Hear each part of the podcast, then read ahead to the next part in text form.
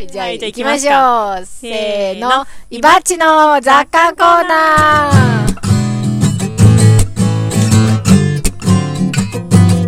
ご利用して死守した、このコーナー。これで、まあもどんどん面白い話してくれるってのかな ハードル上がっちゃったよね。はい。このコーナーは、有機農業歴18年の岩さんの考えが、どれだけ傾いているのかを楽しむコーナーです。傾きとはその人が生きた証、人生の奇跡です。どんどん傾いていきましょう。はい。あのですね、えー、すごく今年も、えー、やるせない季節がやってきたんですよ。うん。それはですね、鶏の大量殺処分の、はい。チーン。ま、年に1回、2回？年に、まあ冬ですね、主にね。うん今年は早かったんですけど、うん鳥インフルエンザですね、はい。えーの季節がやってきて、うんで、なんと、えっと、ここ八里うん。から、えっと、4キロしか離れていない、うんえっと、知り合いの養鶏農家さんのところ、うんうん。そこも、あそこ、えっとね、そこも、が、えっとね、出荷制限になってしまって、うん。でそこは発生源じゃないんですけど、ん。僕の知り合いの養鶏農家の方なんですけど、うん。農場からわずか4キロしか離れていないところの方が、えーその、隣のね、霞ヶ浦市っていうところで発生して、うん。でそこから半径多分10キロメートルとか、なんんかね、5キロとか10キロとかでそうそう。制限の仕方が違うんですね。うん。出荷だったりとか、そう、なんかそれでその方のところが出荷制限がかかってしまって、うん。いきなり、こんな、もうちょっと毎年遅いんですけど、うん。そうなんだ。えーいきなり、うん。えーしかもこんな近くでうん。発生して、あと4キロって言ったらもう本当に目と鼻の先ねで、そそこにかかっちゃうと、自分たちのところは、あの、卵出荷できなくなるので、うん。まあ、鶏はあの生きているんですけど、生きてたとしても、卵はどんどん産みますけど、うん。出荷できなくなっちゃうっていう事態に、うんえーなりかねなかったんですけど、うんそれもまたこれからね、どんどん発生していくと、うんえーどうなるかわからないし、うん。まあそれだけじゃなくて、そもそもね、その発生した農場の鶏はもう全全話処分、発生、そこで発生しちゃったらね。発生した場所はね、うんでそこで、えー何十万羽っていうね鶏が、あの一斉に殺す、まあ一斉にというかね、人の人手にも限りがありますけど、うん。で人も、あの役所の人とか、うん。いろんな人が借り出されて、うん。えー保健所の人だけでは手が足らないので、まあ、自衛隊とか、うん。うん。すごい動員されたってね。聞きましたよ、すこの間うの、ん茨城県で本当に一番大きいぐらいのうん。養鶏場だったらしいんですよ、うん。県内でも有数のみたいな、うん。多分うん。数が多い、うん。でそこで出ちゃって、うん殺処分も何百万羽っうん。ていう状況で市の職員私その 霞ヶ浦市の保健センターで働いているのでちょこっと、うんそこでの職員さんも、私来週行くとかうんそうもう来週もやるのかみたいな感じじゃないですか、うん。で自衛隊もね何人ってずっと動員されて、もうなんか気が遠くなるような、とても辛い仕事だしねえあれさ、えっ、とどう処分するのかな？詳しくは分かんなかったですけど、でもそのやっぱ保健センターの市の職員さんとかはあの自分がその鳥と対峙することはなさそうでしたね、うん。どうやら。なんか。なんか、うん。なんかさ何かの方法で一話一話殺してるのかな？って言ってた。あそうなん多分そう言ってた、ん。だけど直接それをやらないって言ってて、はいはい市の職員さんはうん多分他にもたくさん仕事がありますよね。運び出して、とかそうそうそう。し掃除とかね。うん。そうあそうですね。消毒消毒とか。だ鳥とやっぱり向き合うっていうか、うん。っていうのはちょっと技術がいいったりとか、うん必要じゃないですか、うん。でも市の職員さんとかにはそうそう難しいのかなって感じで、うん。もちろんね専門自衛隊だって専門家じゃないけど、どっちかというと自衛隊の人がそういうことをや,、ね、やってくれてるのかなっうんて気はしましたけど、うん。一応僕もあのなんていうかそっちの、うん、まあ僕自身にそのつもりはないですけど一応そういう業界の人間じゃないですか、養鶏業界に。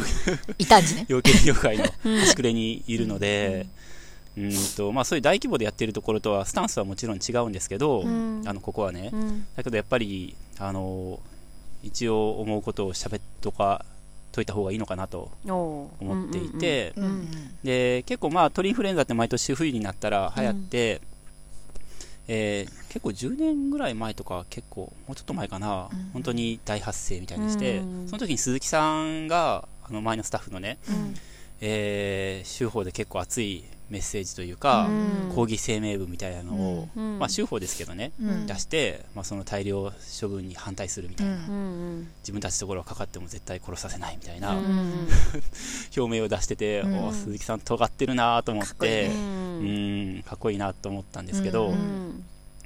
その、まあ、僕なんていうかねどう考えたらいいのかなと思ってて、うんえーすごく難しいところだなって思うじゃないですか。でそういう時に、なんていうかな、まあ、ニュースって何でもそうなんですけど、うん。ある意味普段はそのあのあこの鳥に限らずね、うん。まあ、社会ってなんとなくその平常モードで回ってるじゃないですか、うんだけどそういう時にある意味こう社会がちょっとむき出しになるというか、そう。うん。まあ、今だったらというか、まあ、そのロシアの戦争とか大きい話で言えばね、うん。とかじゃあ安倍さんが殺されたとか、うんお？お？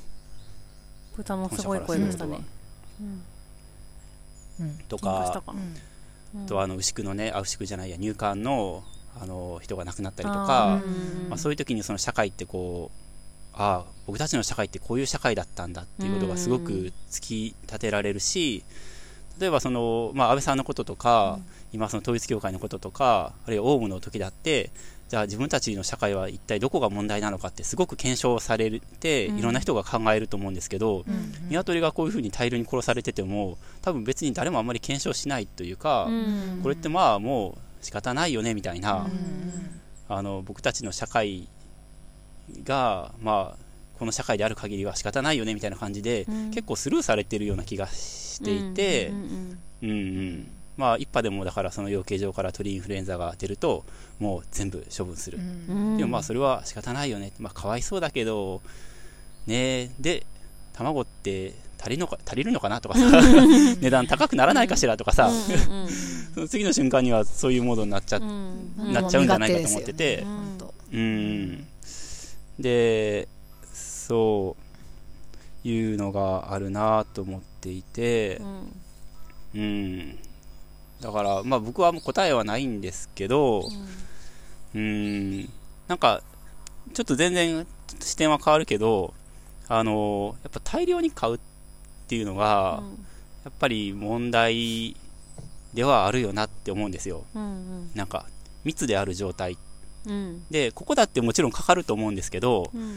あの場合によってはね、うん。その鳥やらカラスやらネズミやらいろんな電波ルートがあるの電線ルートがあるので,、でここなんて特にそんなにねしっかり貿易してるわけじゃないので、えーこういうところこそかかりそうなんですけど、大抵かかるところって大規模養鶏場とかうん。いうところから発生して、大規模の方がさ接触、うちなんてさ接触しようと思えばいくらでも 接触しまくりというか、うん。本当にヘビとかと接触してるし、うん。鶏外歩いてたりするしねうっかり。うん。歩いてるよね、うん。でも大きいところはすごいきっちりこう窓とかもなかったり、うん。そうなんね。であのま、あの入り口がさ、うん。二重な二重三重になってて、うん。真っ白だし。真っ白でそう消毒も1回2回とかってね、うん。たくさんやって、ガチガチにしてると思うけど、出るときは出るようん。ね、うん。うん。でそのまあ、このラジオね、うん。あの都会に住んでる人も聞いてくれてると思うので、うん。あんまり都会都会のことを悪く言うのは、うん。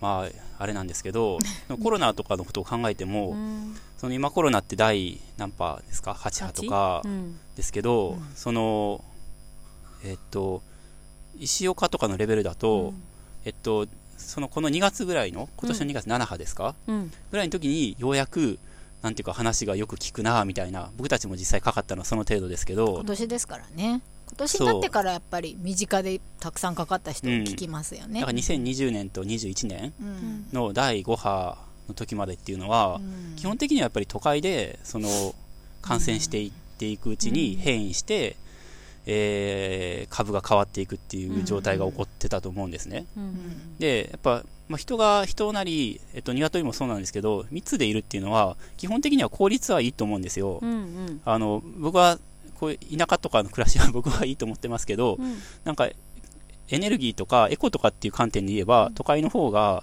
あのエネルギー効率はいいなと思ってるんですね。うんうんだからそういう意味で別に都会の良さっていうのは、うん。そういう良さもあると思うんですけど、うん。こういうそのウイルスとかに関しては、すごく脆い、うん。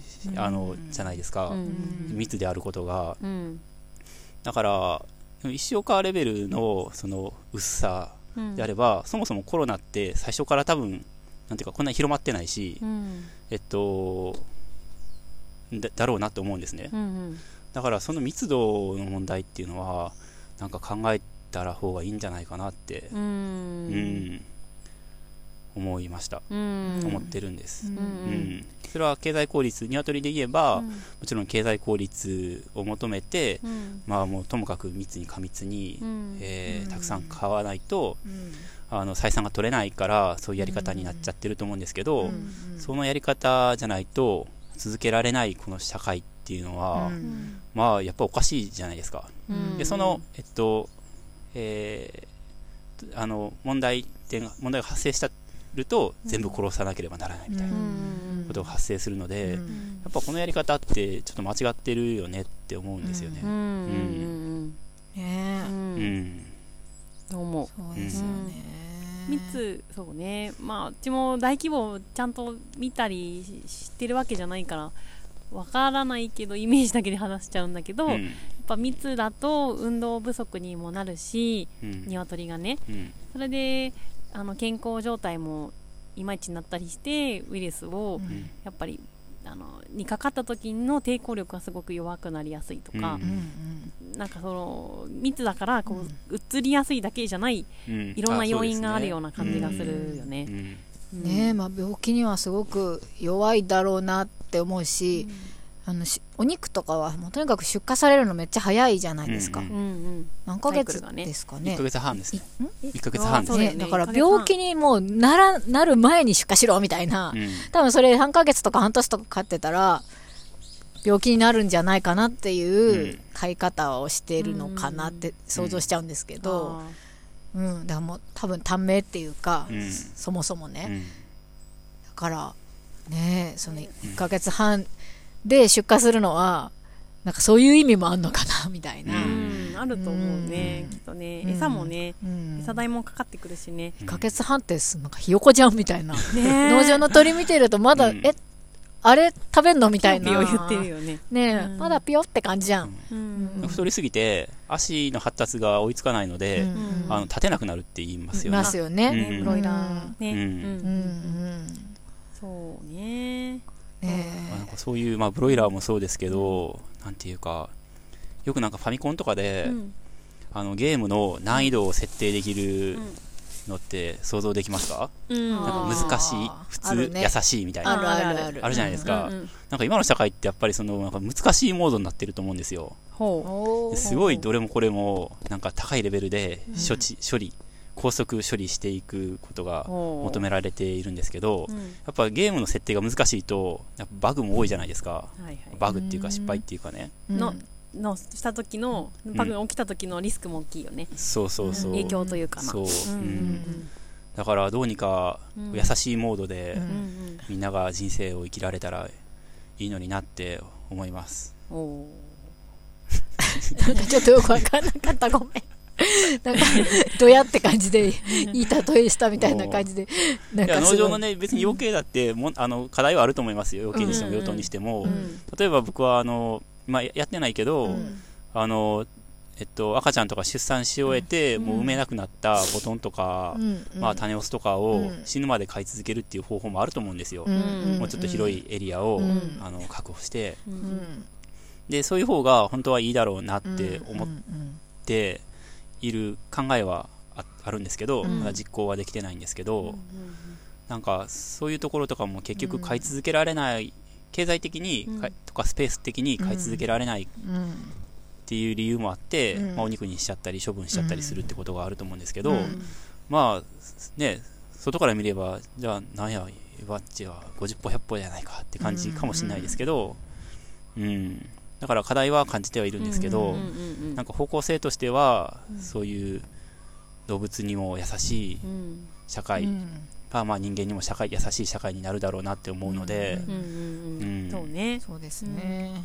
でもさっきのちょっと別のソーラーパネルの話ほでこのところソーラーパネルが八里にどんどん進出しているって話が今あるんですけど、ででもその八里に住んでいて土地があるけど子供たちはもう都会に住んでて、うん。でその八里に住んでるおばあちゃんうん。がもうそこの土地売っちゃおうかと思ってるとソーラーパネルの業者にね、うん。で息子に相談しても,、うん。もう自分は八里にはもちろん帰らないから、うん。あの売っちゃえばいいじゃんみたいな話になってて、うん。うん。で近隣に住んでいる人が、えーでもそこソーラーパネルになったら嫌だなってみんな思ってるみたいな、うん。うん。結局それは都会のもちろん、ね、魅力があるからだと思うんですけど、でもその都会はすごく密でうん。うん田舎はすごく過疎っていうかあの薄くなってるうん。わけじゃないですか、うん。これがもっとバーっとこう薄くなんていうかなだらかになれば、うん。あの人間も優しいモードの人生が訪れるんじゃないかなって思うんですけどそんなのはただの夢空事なんでしょうか。あそんなことないですよだって、あはいほうほうあ来た来た。いきます。うんうん。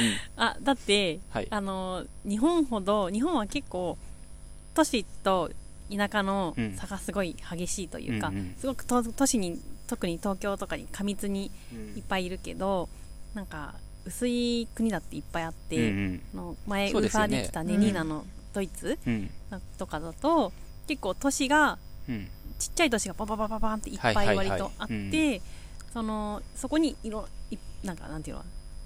広く薄くうんうんうん。住んでる、うん。集中してないみたいな。うん。それはまあ国のいろんなことが絡んでるんだと思うけど、まあ、結構いいなって思ったから、絵空事では、うん。はいそもそも人口も少ないですしね。あそうですね。ね、うん。うんヨーロッパの国って軒並み日本の半分あそうね。以下ぐらいですよね、うんお多いところでも、ううんんちっちゃく薄くうんうんいいんじゃないかなって思う、ねううん。んまあね。なんか本当にうん。なんかつ辛い感じがするんですけどね日本社会って。何 何なんだろう。どうだろう。そんなにわかんないけど、どうなんだろうね。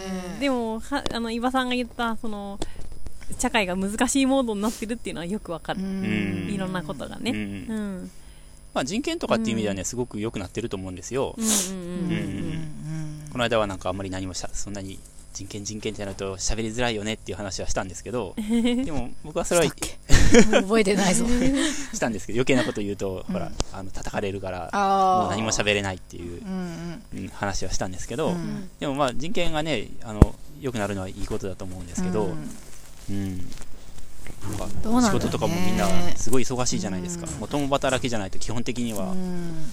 えーっと専業主婦の世帯って、まあ、割合的にもすごく減ってるじゃないですか、うん。うん。で共働きだし、トラさんみたいな人って今もいるのかなって思ったりする。誰さん？トラさんみたいな。トラさん？うん。トラさん？あトラさんね。トラさんああいうってどんな人？人がえ風天のトラさんのトラさん。る？風天のトラさんって何者なの？なんかプラプラしてる人。プラプラしてる？敵屋のあおっちゃんだよねそうなんだ。確か確かううん。うん。いや見たことないんだけどね、うんないね。ないけどイメージとしては確かに。いろんな職をあそうなんだ。点々としてプラプラして。うんうん女の人に恋しちゃって、はいはいそのはい人ついてって、うん。なんかちょっとその人が手伝ったりして、うん。振られてまた戻るみたいな。うん。あチャラララララララみたいな音楽だったよねかな全然わかんないです僕見たことなくてううんん私もでもちゃんと見たことないうん金曜ロードショーとかで風天のぐらいですからそうそうそう、ねプラプラしてる人うんねなんか、うん全員いたら困るけどちょこちょこいる社会がいいな僕もっとプラプラしたらいいのかな。ううん。んでも伊庭さんとかもしかしてプラプラしてるように見えてるかもしれないです。まあなんていうか プラプラ系。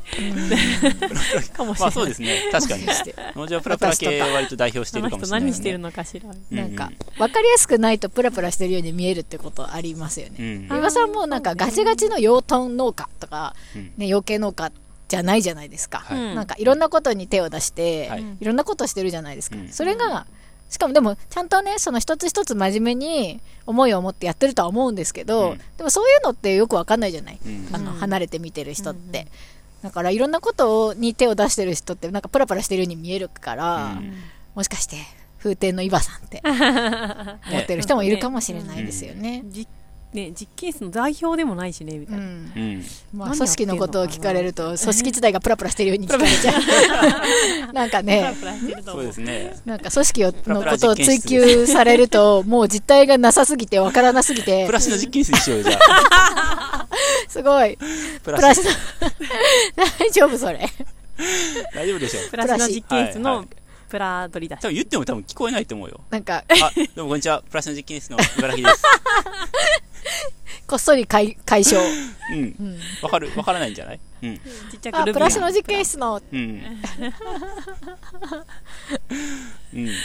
じゃあ来週のさ、オープニングのさ、はいところでさ、かおりちゃんがさりげなく変えてみてよ。うん。いいな。うんうん。プラスの実験室ラジオ局。あ、そうだね、うちら。うんプラスの実験室ラジオ局って、何回目って。80回目だそう、次。そうそうゆめちゃん僕のコーナーだってさ、有機僕の有機農業歴のところさ、うん有機農業歴って言ってたよね。去年、それ、ね、去年のやつ言ってましたね。なまってて。有機農業って。遊戯農業歴。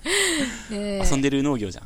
全く。えちょっと来週の放送の時に全部さ、暮らしの実験室っていうところ何箇所か出てくるからさうん、全部さ、プラシって言ってみようよ。あ、言ってみよう。うん言ってみよう。う。うんん違和感があるかどうか。うん。うん。いいね。そんなこんなで、はい。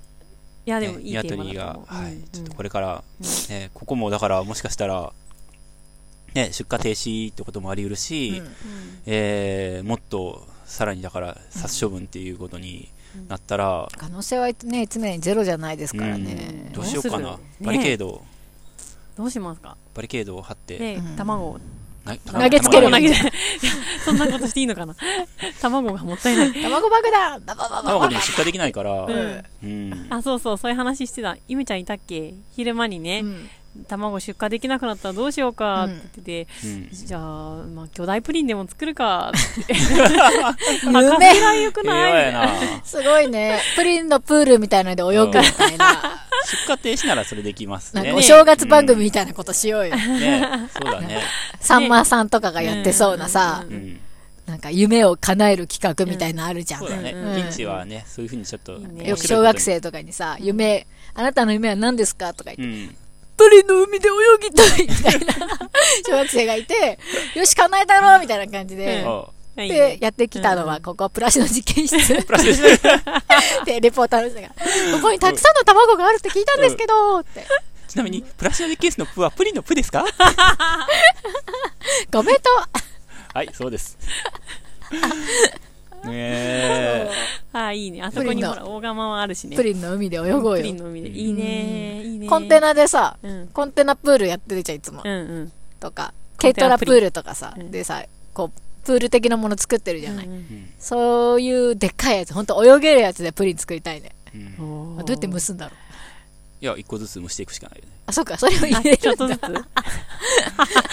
っちゃいやつをいっぱい？うん。大 大変だな。変だよ。あとほら、この間やってたっていうさ、グリとグラのさ、パンケーキ、あ、カステラみたいな。カステラ？はいあー。グリとグラのカステラみたいな大きいカステラ作るとずんどうか、鍋みたいのでね。うんうん。うんあとあの、卵油作りたいとか、あの、うんうん。そうたまなったら目立つことしようよ、本当に。ね。うん。ね。うんうんうん。そして、社会への問題提起を。殺処分になった時に本当にバリケード張って卵をうん。自衛隊とかに投げつけたら、うん。マジでニュースになると思うよ。ニュースになるね。